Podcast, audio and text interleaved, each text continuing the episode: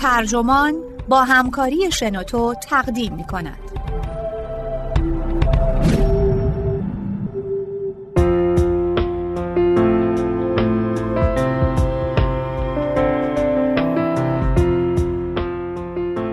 بسکتبال پرتاب به سوی تمدن. نوشته دیو هیکی. ترجمه سارا زمانی. منبع توماس کامیز. ترجمه شده در سایت ترجمان. گوینده اکرم عبدی.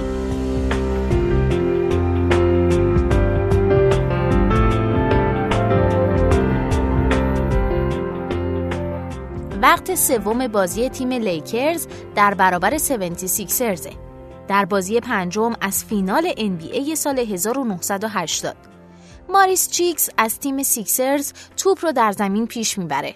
با یه پاس سرعتی توپو به جولیوس اروینگ رد می‌کنه که سعی داره از نیمه راست زمین و با گذشتن از سد کریم عبدالجبار خودش رو به سبد نزدیک کنه. جولیوس توپ رو در یه دست خودش گرفته به هوا میپره و از زمین فاصله می‌گیره. کریم که هر دو تا دستش رو بالا آورده سعی می‌کنه راهش رو سد کنه.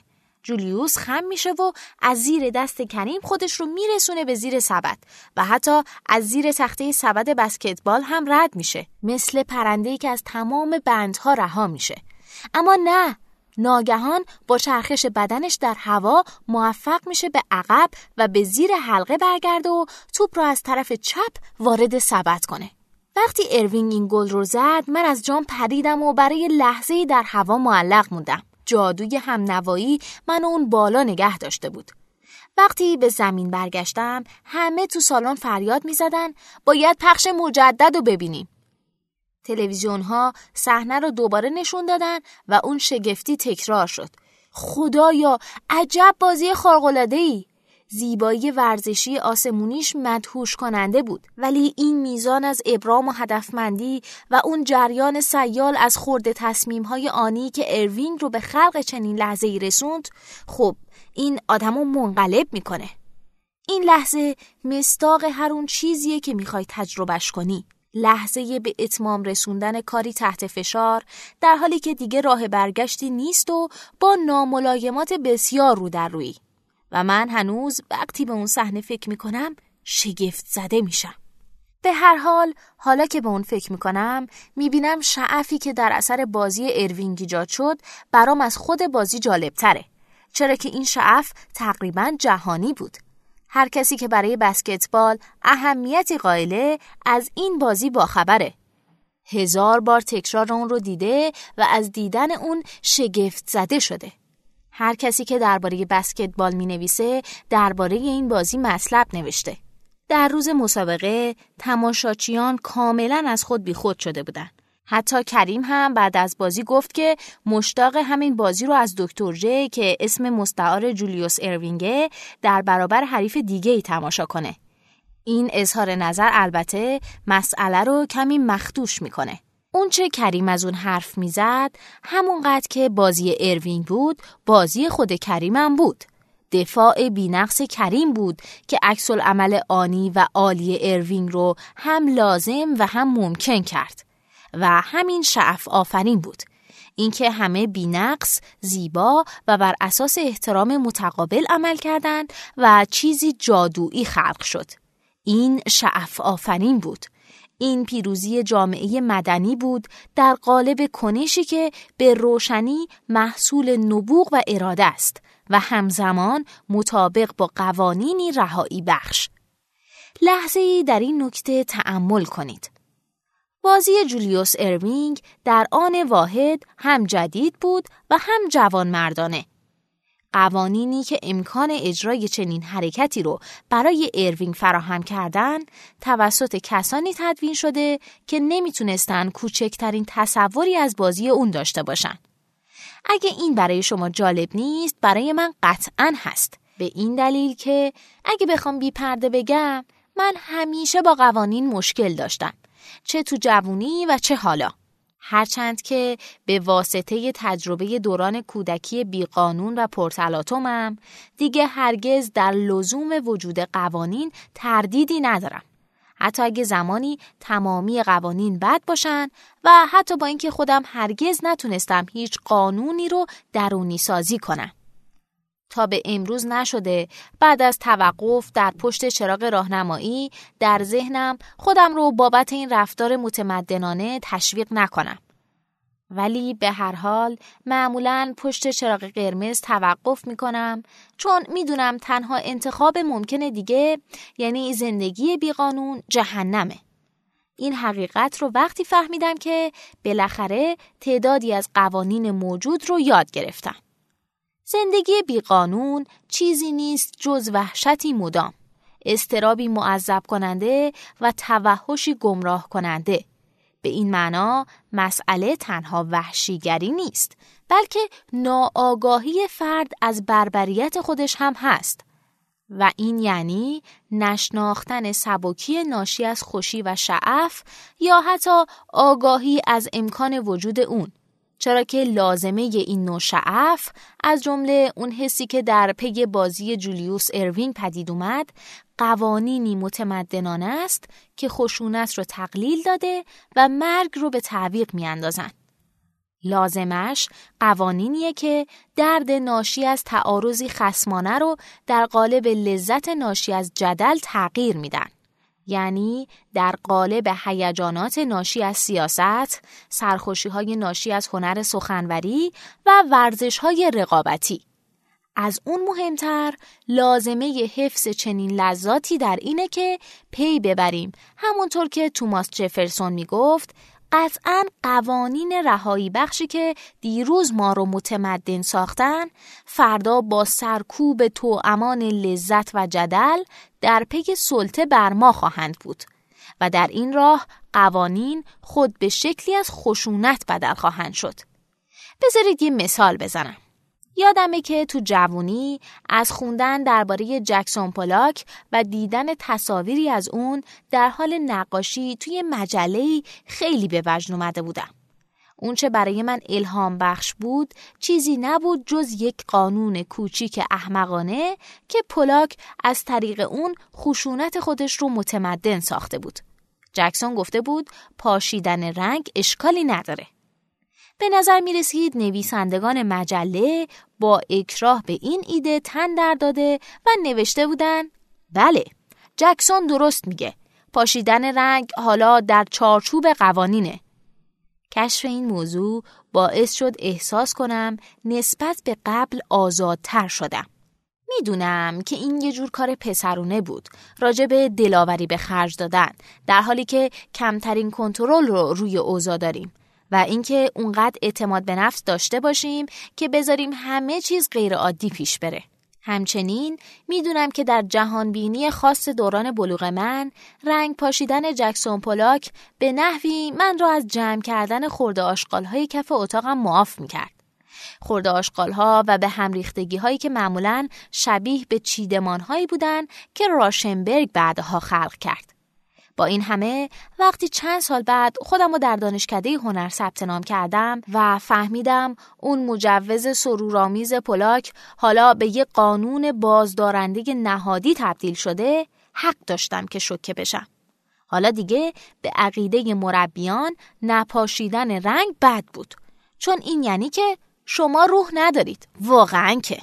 از اون زمان به بعد همیشه معتقدم رمز تمدن در تشخیص اون لحظه نهفته است که یک قانون از رهایی بخشی باز میسته و شروع به سلطه می‌کنه و این ما رو به شکوه بسکتبال برمیگردونه. چون در بین تمامی هنرهای جدلی که فرهنگ ما عرضه کرده، بسکتبال در تشخیص این لحظه شوم سرآغاز سلطگری و دفع اون عالی عمل کرده. به این نحو که هرگاه قوانین تهدیدی برای زیبایی و تماشایی بودن بازی شدن هر وقت که بازی به جای رهایی بخش بودن به قالبی آموزشی در اومده قوانین بازی تغییر پیدا کردن. و حتی با اینکه بسکتبال شاخه ای از هنرهای زیبا نیست حتی با اینکه تنها قالبیه که ما تصویر خواست خود رو بر اون فرا افکنیم در حالی که تجسم بخشیدن این تصویر ادعای هنره این واقعیت باقیه که در قرن حاضر تمام تغییرات سبکی بسکتبال با هدف افزایش لذت بخشی، تنوع و مهارت در این بازی انجام گرفته. در حالی که تقریبا تمام تغییرات سبکی رخ داده در هنر به نحوی هدفی متضاد رو دنبال می کردن. بنابراین بسکتبال که در ابتدای قرن بیشتر یک نظام آموزشی بود حالا به نمایش عمومی بسیار محبوبی تبدیل شده. در حالی که هنرهای زیبا که در ابتدای قرن نمایش عمومی بسیار محبوبی بود در جایی قرن رو به پایان می‌بره که بسکتبال از اونجا آغاز کرده بود. یعنی در مراکز تفریحی و آموزشی دولتی و کم هزینه و در حالی که قوانین حاکم بر هنر بیش از اون که رهایی بخش باشن هنر رو تحت سلطه در آوردن. این واقعیت که ابداع و طراحی فوقالعاده بسکتبال به عنوان یک بازی داخل سالونی پرشور محصول همین قرن بیستمه و بنابراین گذشته ای نداره که بخواد انکارش کنه به میزان قابل توجهی بر سیالیت و سازگاری اون اضافه کرده. این طراحی البته از حیث حفظ هدف اصلی از اختراع بازی چندان موفق نبوده.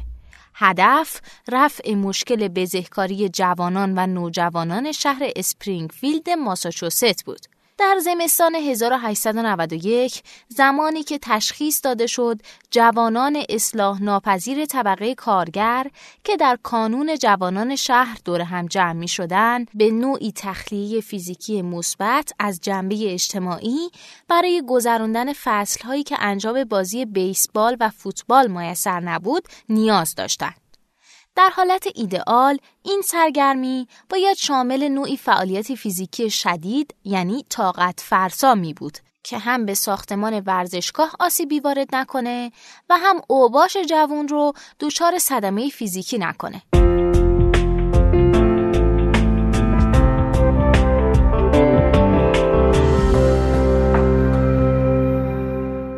جیمز نیسمیت در دسامبر اون سال برای طراحی چنین بازی انتخاب شد. نیسمیت یک مجموعه اصول راهنما ارائه داد. او برای اختراع بسکتبال دموکراتیک ترین جنبه های بازی های راگبی و لاکراس رو با حداقل محدودیت های حرکتی بازیکنان در این دو بازی ترکیب کرد و به موفقیتی دست یافت که بسیار فراتر از حد تصورش بود. در عرض سه سال چندین هزار سالن ورزشی در هر گوشه کشور بوی نوجوانان رو گرفت.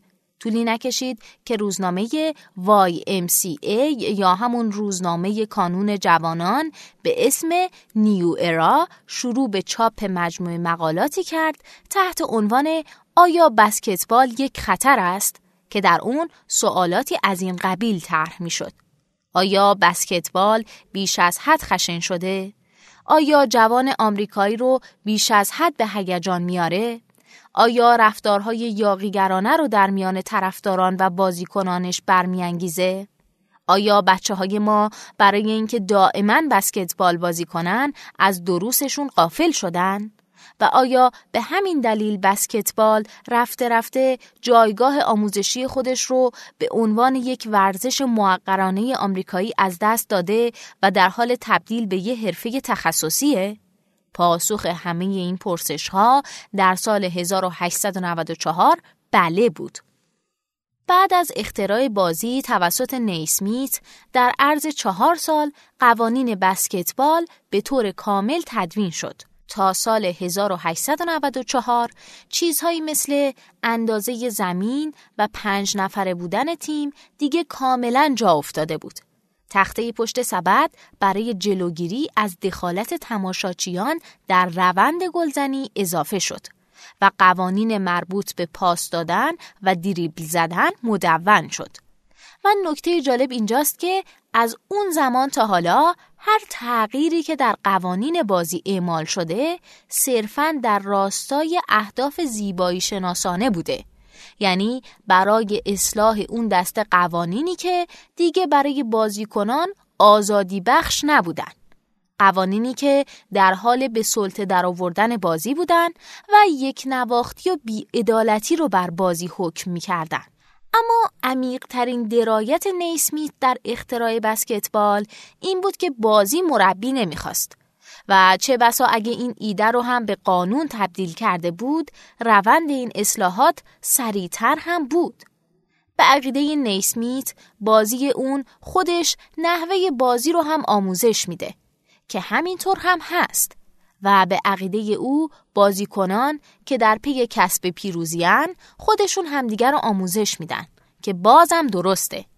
با این حال مربیان بخشی از همون سنت ورزش آمریکایی آقامنشانه و والدینی بودن. پس فارغ از نیاز یا عدم نیاز بازی به مربی بسکتبال هم مربیدار شد. ولی تصور کنید که نیسمیت بینش اصلی خودش رو عملی می کرد. نتایج احتمالی اون چی بود؟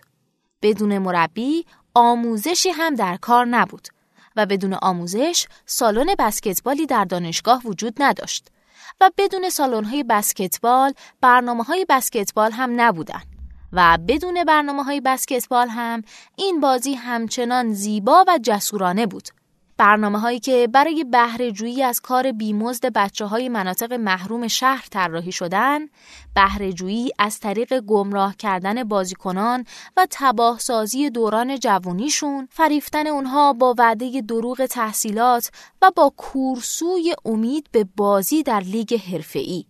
بازیکنان و طرفداران و باشگاهداران حرفه‌ای که در راستای بهسازی این بازی همکاری طولانی و پایداری با هم داشتن قطعا از این حفظ زیبایی و جسارت بازی اطمینان حاصل می. چرا که این زیبا پرستان هرگز جز این آرزویی نداشتن. اونها هرگز چیزی نخواستن جز اینکه تیمشون به زیبایی پیروز بشه، امتیازات بیشتری کسب کنه، سریعتر بازی کنه و اینکه بازیکنان بلندقد و کوتاه قدتر از فرصتهای یکسانی برخوردار باشن. اینکه ابتکار عمل رو ارجحیت بخشن تا ورزشکاران مستعدتر هرچند که به لطف طراحی درست بازی برای پیروزی ناگزیر از بازی تیمیان بتونن قابلیت های منحصر به فرد خودشون رو هم نمایان کنن. در برابر ائتلاف این خوشپوشان پرشور، فرقه پدر سالارانه مربیان بسکتبال دانشگاهی و رؤساشون قرار داره. اینها همیشه خواستار کاهش سرعت بازی، کنترل، تداوم، تضمین امنیت و حفظ ثبات بودند. این دیوان سالاران دانشگاهی با چیدمان بازیکنان قابل تعویز در موقعیت از پیش تعیین شده درون سیستم در پی نوعی برنامه پیروزی و طرحی برای بردن طبق برنامه و در این راه ابایی ندارن از اینکه بازیکنانی نابغه در دفاع منطقی مجبور به حفظ تکه خالی از زمین باشند. یا در حمله به قدری تکراری و طبق برنامه حرکت کنند که نهایتا طرفدارانشون به خوابی مرگبار فرو برن. هرچه مربی بخواد همونه. خوشبختانه غیر از مربی تقریبا هیچ کس موافق نیست. و بنابراین تحت فشار لیگ حرفه‌ای امروزه بسکتبال دانشگاهی از دو حال خارج نیست. یا یک فضاحت اخلاقی بسیار سودآور و پرسرعت یا مراسمی بی حس و حال در بزرگداشت مربی به مسابه معلف چیزی که خود گویای این نکته است که از پیوند هنر و آموزش چه انتظاری باید داشت. به هر حال در بسکتبال حرفه‌ای پیروزی با هنره. هر تغییر قانون عمده ای که در 60 سال گذشته صورت گرفته اقدامی پیشگیرانه بوده در برابر راهکار مدیر. یعنی هیچ کاری نکنید فقط حفظ موقعیت یا الزام بروکراتیک یعنی از همون یه تک زمینی که در دست دارید مثل موش دیوانه در سوراخ حفاظت کنید. قانون ده ثانیه قانونی که بازیکنان تیم بعد از تصاحب توپ در زمین خودشون ده ثانیه فرصت دارن اون رو از خط میانی زمین رد کنن و وارد زمین حریف بشن تیم رو به حرکت پیشتازانه سری در زمین ملزم می‌کنه و قانون ساعت شوت که به بازیکنان 24 ثانیه فرصت میده بعد از تصاحب توپ اون رو به سمت حلقه پرت کنن عملا این امکان رو از بین برده که بازیکنان فقط به حفظ توپ پرداخته و کار دیگه با اون نکنن. چرا که در طول تاریخ بسکتبال سایه شوم مدیریت بسکتبال دانشگاهی بارها این بازی رو تا مرز نابودی رسونده بود. تأثیر قانون دفاع غیرمجاز که دفاع منطقه‌ای رو منع می‌کنه فراتر از نجات بازی بسکتبال بود. این قانون بسکتبال حرفه‌ای رو درون پیچیدگی سیال فرهنگ پسا صنعتی جای داد. در حالی که لیگ دانشگاهی در حال حفاظت از املاک منطقه بندی شدهش پشت سر جاموند. از زمان ممنوعیت دفاعهای منطقه‌ای در 1946 اصلاحات فراوانی روی قوانین ضد این دفاع صورت گرفته ولی الزام کنونی اونها اساساً اینه که در کل زمان بازی هر بازیکن در حال دفاع در هر جای زمین باید در برابر یکی از بازیکنان تیم حریف دفاع کنه. البته لازم نیست بازیکنان تیم در حال دفاع تک تک بازیکنان تیم حریف رو پوشش بدن و مثلا دو نفر می‌تونن در برابر یکی از بازیکنان حریف یارگیری کنن. ولی دیگه هیچ کس نمی‌تونه فقط از یک فضای خالی محافظت کنه. ابتدا این نگرانی وجود داشت که در دفاع بنا به قاعده نفر به نفر اصل برتری نسبی طبیعی به قول اقتصاددانان تعیین کننده نتیجه بازی باشه. چون اگه بنا باشه دو بازیکن حریف در کل بازی مقابل هم قرار بگیرن بازیکن بلند قامتتر، تنومندتر و سریع یا چابکتر همیشه برتری خواهد داشت. ولی بازیکنان لزوما نباید در همه زمان یک فرد واحد رو پوشش بدن. چیدمان افراد قابل تعویزه و این قاعده بازی زیبای یارگیری رو به وجود آورده. در این شیوه هر تیم در طول بازی برای خلق موقعیت برتر در دفاع یا حمله الگوهای مختلفی رو در تعیین و تعویز یارگیری از نفرات حریف اجرا می‌کنه. بدین نحو نوعی تعامل یا بدبستان هر دم متغیر مبتنی بر برتری نسبی اکتسابی ایجاد میشه. چیزی که وجه مشخصه بخش بزرگ تجارت پسا صنعتی هم هست. و به محض اینکه یاد بگیرید چه چیز این بازی رو تماشا کنید اساسا همه چیزش رو خواهید دید که بسکتبال پیچیدگی تمدن یافته که شکل بشری پیدا کرده و به معنای واقعی کلمه تجسد پیچیدگی امر متمدنه. این امر به اون معنا نیست که بسکتبال نوعی کیشه بلکه بهتر از اونه. این بازی نوعی موهبته و یه تمثیل ناب. وقتی که من و شما از دریچه حلقه بسکتبال به درون اون توحش کهنی نگاه می‌کنیم که این بازی به مقام شعف ارتقایش داده هر کدوم می‌تونیم اخلاقیات باب میل خودمون رو به اون نسبت بدیم. در این ضمن البته این را هم می‌بینیم که چگونه قوانینی که روزی ما رو به شعف رسوند حالا بر ما سلطه پیدا کردن. با این حال و با تمام پیچیدگی این بازی هنوز به راه حل‌های جسورانه ای امید هست مثل اونچه دکتر جی ارائه داد. و این راه حل‌ها شخصی هستند چرا که بسکتبال من بسکتبال شما نیست و شما من نیستید. احتمالا حتی حرفه شما مثل من نویسندگی مستقل نیست و بنابراین انتظار نمیره لذت من رو از کشف انگاره دقیق از زندگی بر اساس موعد تحویل در یک بازی درک کنید. لذت ناشی از یافتن صحنه تماشایی که تمثیلی است از دشواری این نوع زندگی تجسمی از تقلای نفسگیر دائما نوشتن و اندیشیدن بیوقفه درباره همه چیز. از تغییر وضعیت مدام بین دفاع و حمله بین کنش و واکنش بی هیچ وقت استراحتی. بسکتبال تمثیلی است از تجربه آغاز هر صبح با آگاهی از اینکه اگه امروز چیزی ننویسی تا هشت هفته باید گرسنگی بکشی. اینکه اگه امروز کار نگیری شانزده هفته گرسنه خواهی موند و مهمتر از همه آگاهی از این واقعیت که مهلت پرتاب رو به پایانه و با نزدیک شدن موعد تحویل باید حرکت خودت رو به سمر برسونی. باید توپ رو در یک دست گرفته و به هوا برخیزی در حالی که کریم بین تو و دروازه است.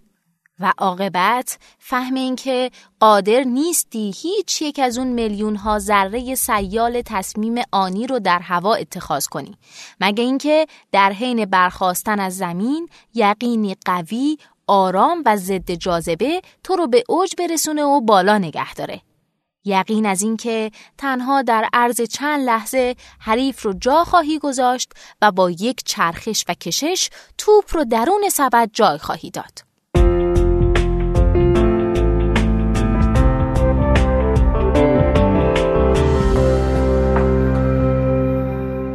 اصول راهنمای بسکتبال به قلم جیمز نیسمیت 1891 یک به یه توپ ترجیحاً بزرگ نیازه.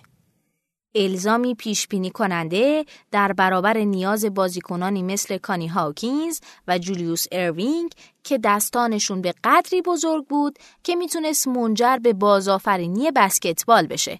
همونطور که دستان جیمی هندریکس موسیقی راکندرول رو متحول کرد.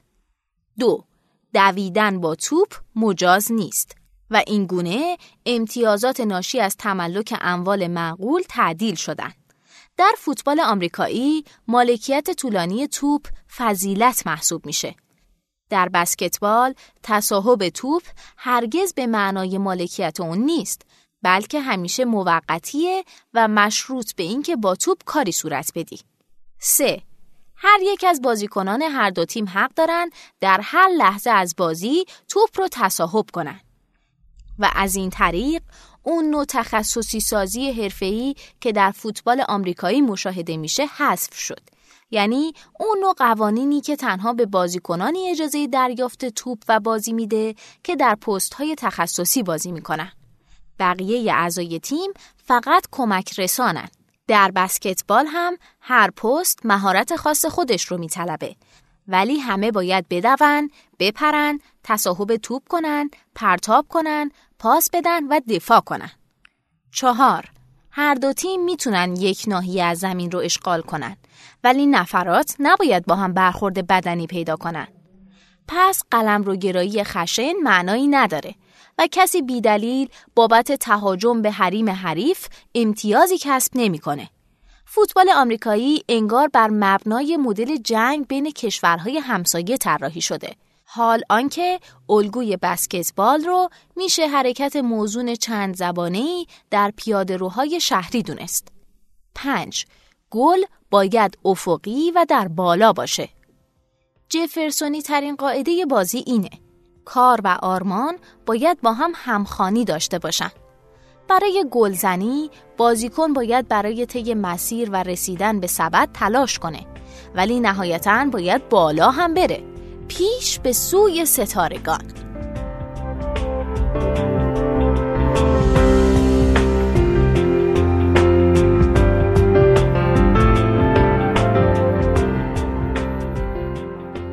پادکست هم اینجا به انتها رسید.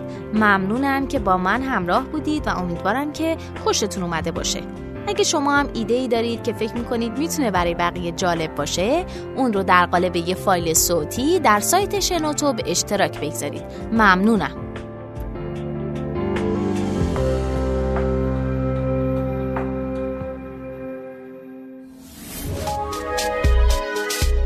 شنوتو سرویس اشتراک گذاری فایل های صوتی www.shenoto.com